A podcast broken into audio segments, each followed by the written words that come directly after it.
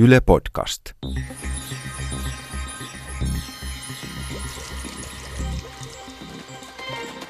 Tiede Ykkönen. Extra.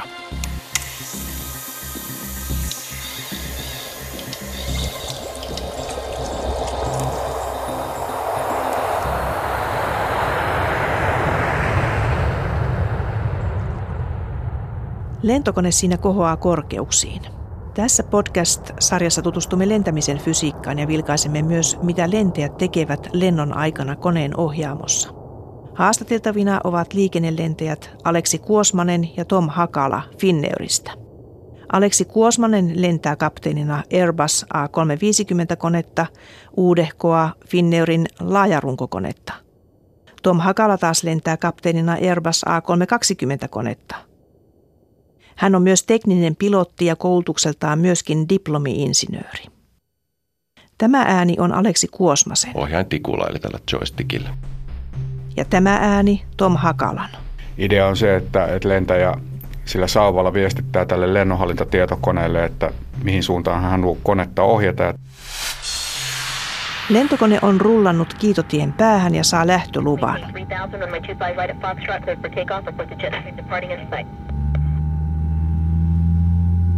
Nyt se kiitää kiitoradalla ja nousee kohti korkeuksia. Jokaista lentolähtö vartenhan ohjaajat laskee tällaisen tietyn nopeuden. Liikennelentäjä Aleksi Kuosmanen. Mikä sitten sallii koneen irrottamisen kiitotieltä ja fyysisesti siinä tapahtuu sellainen seikka, että ohjaajat lähtee nostaa koneen nokkaa ja kasvatetaan kohtauskulmaa ja näin ollen sitten saadaan kone ilmaan. Kuinka suuri se nopeus on silloin, kun se kone alkaa nousta ilmaan? No se riippuu aika paljon siitä koneen painosta ja, ja muista sillä hetkellä valitsevista ilmakehän ominaisuuksista, tuulesta, lämpötilasta, paineesta, mutta me puhutaan noilla Airbus-koneilla yleensä semmoista 140 solmusta. Ja 140 solmua on suunnilleen 250 kilometriä tunnissa tai hiukan sen yli, eikä siis vallattoman kova nopeus ollenkaan. Airbus-koneet on, on siiven suhteen erittäin aerodynamisesti hyviä ja, ja ne, ne pystyy nousemaan – ja myös lähestymään huomattavan pienillä nopeuksilla, esimerkiksi verrattuna johonkin MD-11-lentokoneeseen. Eli niissä on siis eroja lentokonetyyppien välillä? Kyllä on, on varsin merkittäviä eroja. Tom Hakala. Niin kuin Aleksi sanoi, niin se riippuu olosuhteista se nopeus, että se voi päivittää vaihdella 10-20 solmuakin. Ja sitten Airbus-perheessäkin esimerkiksi kaperunko puolella meillä on A321, joka on kaikkein pisin niistä koneista, kaikkein painavia. Siinä on kumminkin sama siipi, kuin lyhyimmässä versiossa, joten siinä on taas sit suhteessa vähän isommat nopeudet, että saattaa olla jopa 150-160 solmua se irtoamisnopeus. Eli jopa hiukan alle 300 kilometriä tunnissa. Ja irtoamisnopeus tarkoittaa sitä nopeutta, jolla kone irtoaa maasta.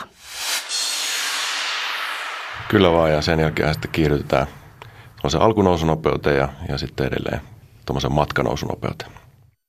Mitäs siinä tapahtuu, kun lentokone nousee ilmaan? Miten se nostovoima syntyy? Tom Hakala.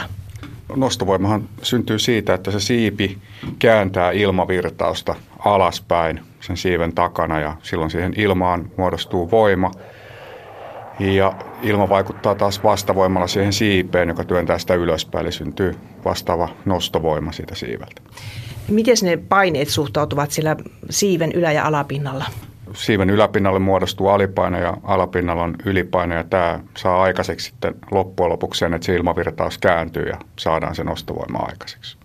Terveellä järjellä ajateltuna tuntuu, että se nostovoima olisi sitä, että siinä kerääntyy sitä ilmaa siihen siiven alapuolelle enemmän kuin sinne yläpuolelle todellakin, että siinä on ne paineerot, jotka siis vaikuttavat hyvin radikaalin tärkeältä tässä.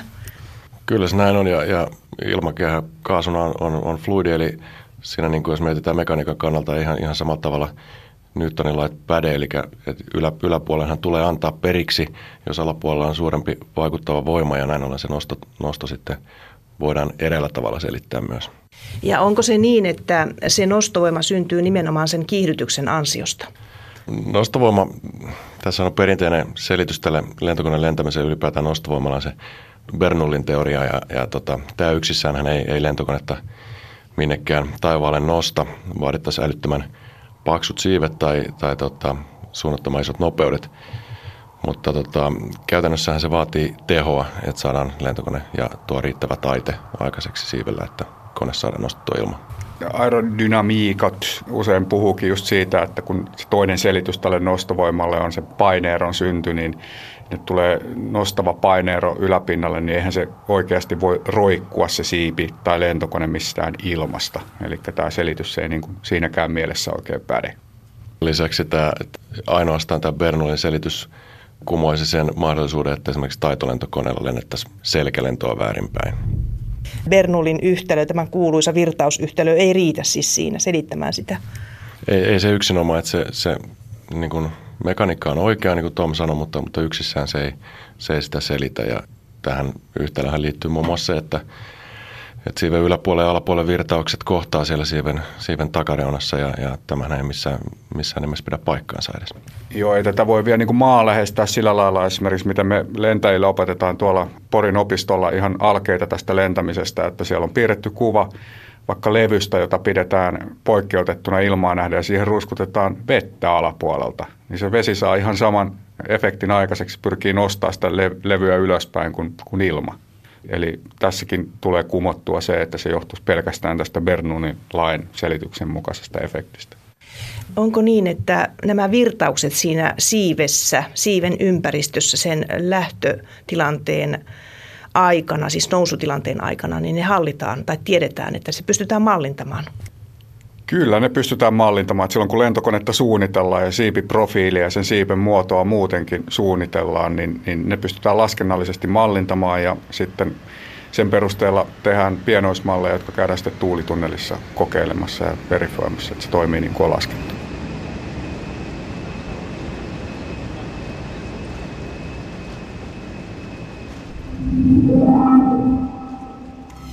Kone nousee kiitoradalta ilmaan ja sen nopeus on nousussa luokkaa 250 kilometriä tunnissa, tai vähän sen yli, kuten äsken kävi ilmi.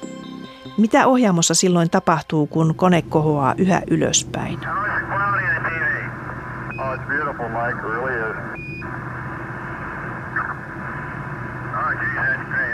Valitulla nousunopeudella tietenkin säädetään sitä, sitä nousugradienttia eli kulmaa, millä, millä tavoitellaan sitä matkalentokorkeutta, mihin, mihin halutaan nousta.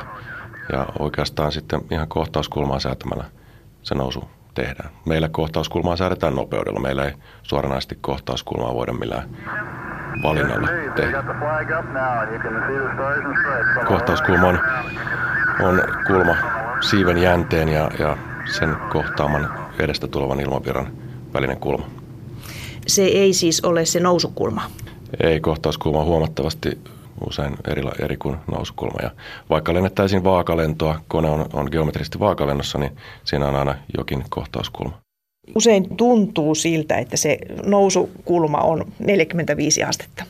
Tämä ei, ei, ei kyllä pidä paikkaa. Se varmaan tuntuu sisällä, kun ei enää ulos ja, ja ei pysty sillä tavalla referoimaan mihinkään, mihinkään oikein kunnolla sitä kulmaa.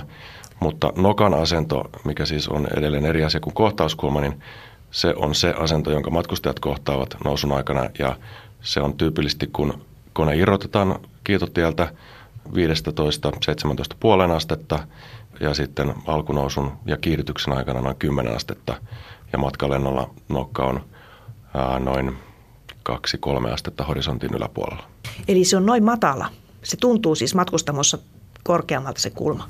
Kyllä, tuntemukset koneessa niin matkustajana kuin ohjaajanakin on, on usein hyvin, hyvin erilaisia, mitä todellisuudessa ne on. Ja näitä, näitä vastaahan meillä on, on mittarit ja keinohorisontti, millä sitten saamme tietoa siitä todellisesta tilasta. Eli ihmiskeho ja sen ovat tuossa ympäristössä jokseenkin vajavaisia.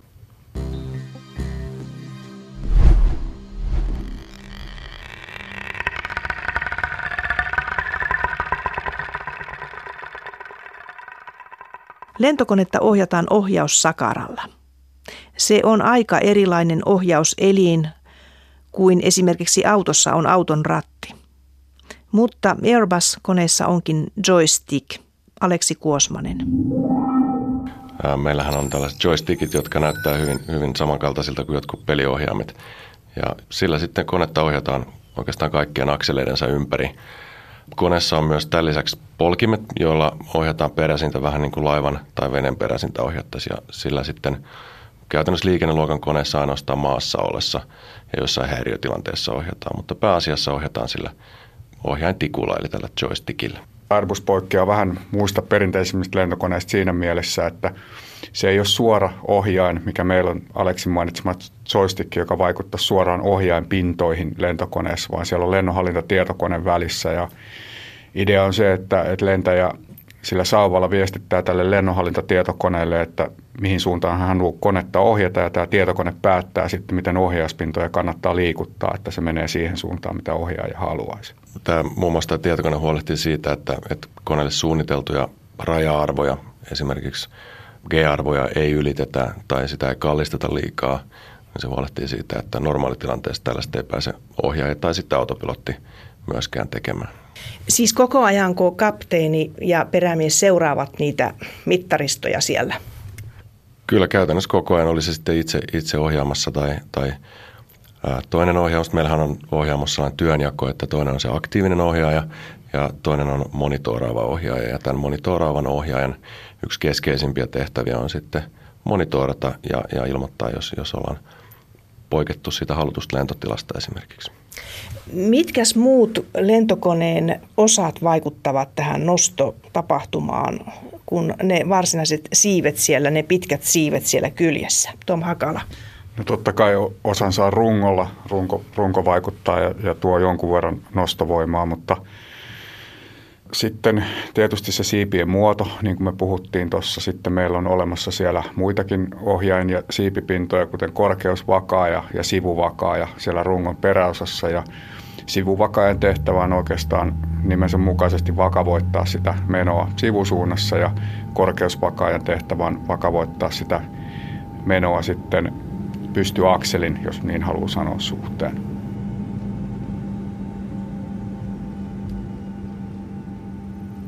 Sivu- ja korkeusvakajat siis ovat koneen perässä ja niitäkin koneen ohjaaja säätelee.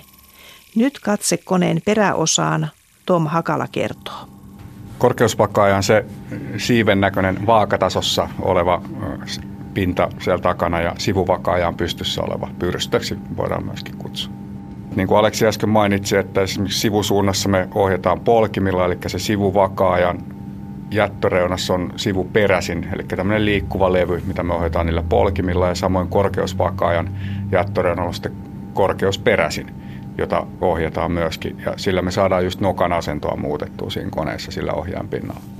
Ja esimerkiksi kun tehdään sivutuliolosuhteissa laskua, niin, niin konehan nokan suuntahan on jonnekin aivan muualle silloin kuin kiitotien suunnassa, eli käytännössä on sinne tuuleen, ja juuri siinä laskun loppuhetkillä – jalalla ohjataan tämä peräsin tai peräsintä käyttäen kone sitten sen kiitotien suuntaiseksi, jolloin kosketus tapahtuu sillä tavalla, että kone on menossa kiitotiellä oikeaan suuntaan.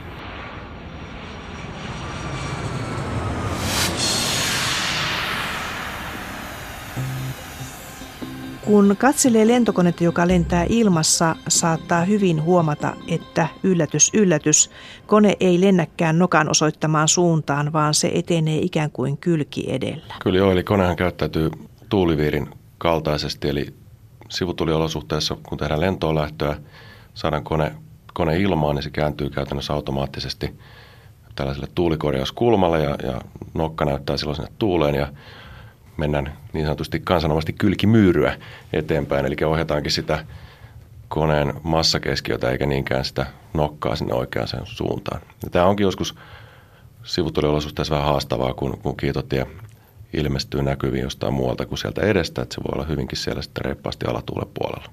Se lentokone luontaisesti oman vakavuutensa perusteella niin pyrkii lentämään aina sinne suuntaan, mistä tuuli puhaltaa, eli ilma tulee kohti suoraan sitä kohtaa. Ja nythän meidän reitti saattaa mennä eri suuntaan kuin mistä tuulee.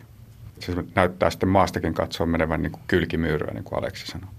Joo, ja se on, se on hämävä, hämävä katsoa maasta, että tosiaan kun halutaan paikasta A paikkaan B niin kuin maanpinnan suhteen, niin silloin se vaatii just tuollaisen vähän sama juttu kuin kun lähdettäisiin vaikka veneellä souttamaan virran poikki, niin sehän ei auta, että lähtee suoraan sinne vastapään laiturille, vaan, vaan täytyy ottaa vähän yläjuoksua.